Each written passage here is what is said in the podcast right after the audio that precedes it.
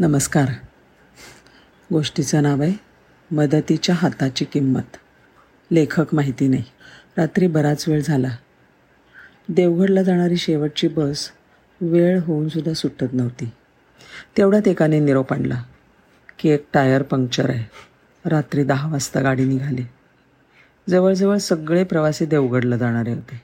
एका हातात बोचकं धरून बसलेल्या म्हातारीजवळ मात्र जेव्हा वाहक तिकीट फाडण्यासाठी आला तेव्हा रस्त्यावर कातवन फाटा असलेल्या आणि तिथून तीन चार किलोमीटर दूर असलेल्या गावाचं तिकीट ती मागायला लागली. वाहक म्हणजे कंडक्टर विचारात पडला. ह्या म्हातारीचं वय झालेलं. एकटीच उतरणारी. पावसाळ्याची अंधारी रात्र. ही म्हातारी घरी कशी पोहोचेल? तो थोडासा म्हातारीवर रागवलाच. अगं तू एकटी. तुला नीट दिसत नाही चालता येत नाही. एवढा का उशीर केला? लवकर उजेडात निघून जायचं ना? पण म्हातारीला नीट ऐकूही येत नव्हतं. काहीतरी तिने उत्तर दिलं. वाहकाने तिला त्या गावाचं तिकीट दिलं आणि आपल्या जाग्यावर जाऊन बसला. बाकीचे प्रवासी पेंगुळले होते. चालकाने दिवे बंद केले. पण वाहक मात्र म्हातारीचाच विचार करत होता. त्या फाट्यावर आपण तिला उतरवून देऊ पण धड चालता न येणारी व्यवस्थित रस्ता न दिसणारी ही म्हातारी तीन चार किलोमीटर पाणी पावसाच्या दिवसात घरी कशी पोचेल रस्ता तर खास खळग्यांनी भरलेला.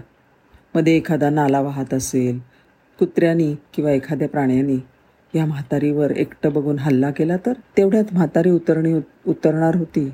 त्या गावाचा फाटा आला. चालकाने बस थांबवली. वाहक उठला. आजीबाईचं बोचकं एका हातात आणि दुसऱ्या हातात तिचं बखोटं धरून तिला गाडीखाली उतरायला मदत केली. बाहेर डोळ्यांना काहीच दिसत नव्हतं. त्याने ते बोचकं डोक्यावर घेतलं आणि म्हातारीचं परत बखोटे धरून चालायला लागला. म्हातारीला सुद्धा नवल वाटलं. शक्य तेवढं ती त्याच्या पावलाबरोबर पाऊल टाकायला लागले. इकडे बस चालक आणि प्रवाशांची दहा पंधरा मिनटं झाली तर ह्या वाहक गेला कुठे अशी कावकाव सुरू झाली. चालकाने बस खाली उतरून बसला संपूर्ण फेरी मारली. मग त्याच्या लक्षात आलं की तो त्या म्हातारीला सोडायला गेला असेल. नुसता संताप संताप झाला त्याचा. प्रवाशीही संताप व्यक्त करायला लागले. अशा निर्जन स्थळी बस सोडून हा निघून गेला म्हणजे काय? इकडे म्हातारीने ते वाहकाला विचारलं काय रे बा तुझं नाव काय? तुला काय करायचं आजी माझ्या नावाशी? मी महादू वेंगुर्लेकर. कोणत्या डेपोमध्ये? वाहक म्हणला मालवण. आणि मुलं बाळं आहेत दोन. तेवढ्यात आजीचं पडक्या अवस्थेतलं ते जीर्ण घर आलं. दोन चार कुत्रे भुंकत भुंकत पळाले. वाहकाला तिने कुलपाची किल्ली दिली. त्याने कुलूप उघडून दिलं आणि तसाच धावत पळत बसच्या दिशेने माघारी पळाला. म्हातारी त्या गावात एकटीच राहत होती. जवळचं म्हणून तिला कोणीच नातेवाईक नव्हतं. किंवा तिच्यावर प्रेम करणारं आणि तिची चौकशी करणारं तिची काळजी करणारं असंही कोणी नव्हतं. ही सुद्धा कधी कोणाच्या जवळ जात नसे. कोणी जवळ येण्याचा प्रयत्न केला की तिला वाटायचं हा स्वार्थी आहे. याचा माझ्या इस्टेटीवर डोळा आहे. गावालगतच तिचं चार बिघं शेत होतं. ते दरवर्षी कोणाला तरी लावायला देऊन उदरनिर्वाह करायची. असंच एक दिवस म्हातारी थोडी जास्तच आजारी पडली.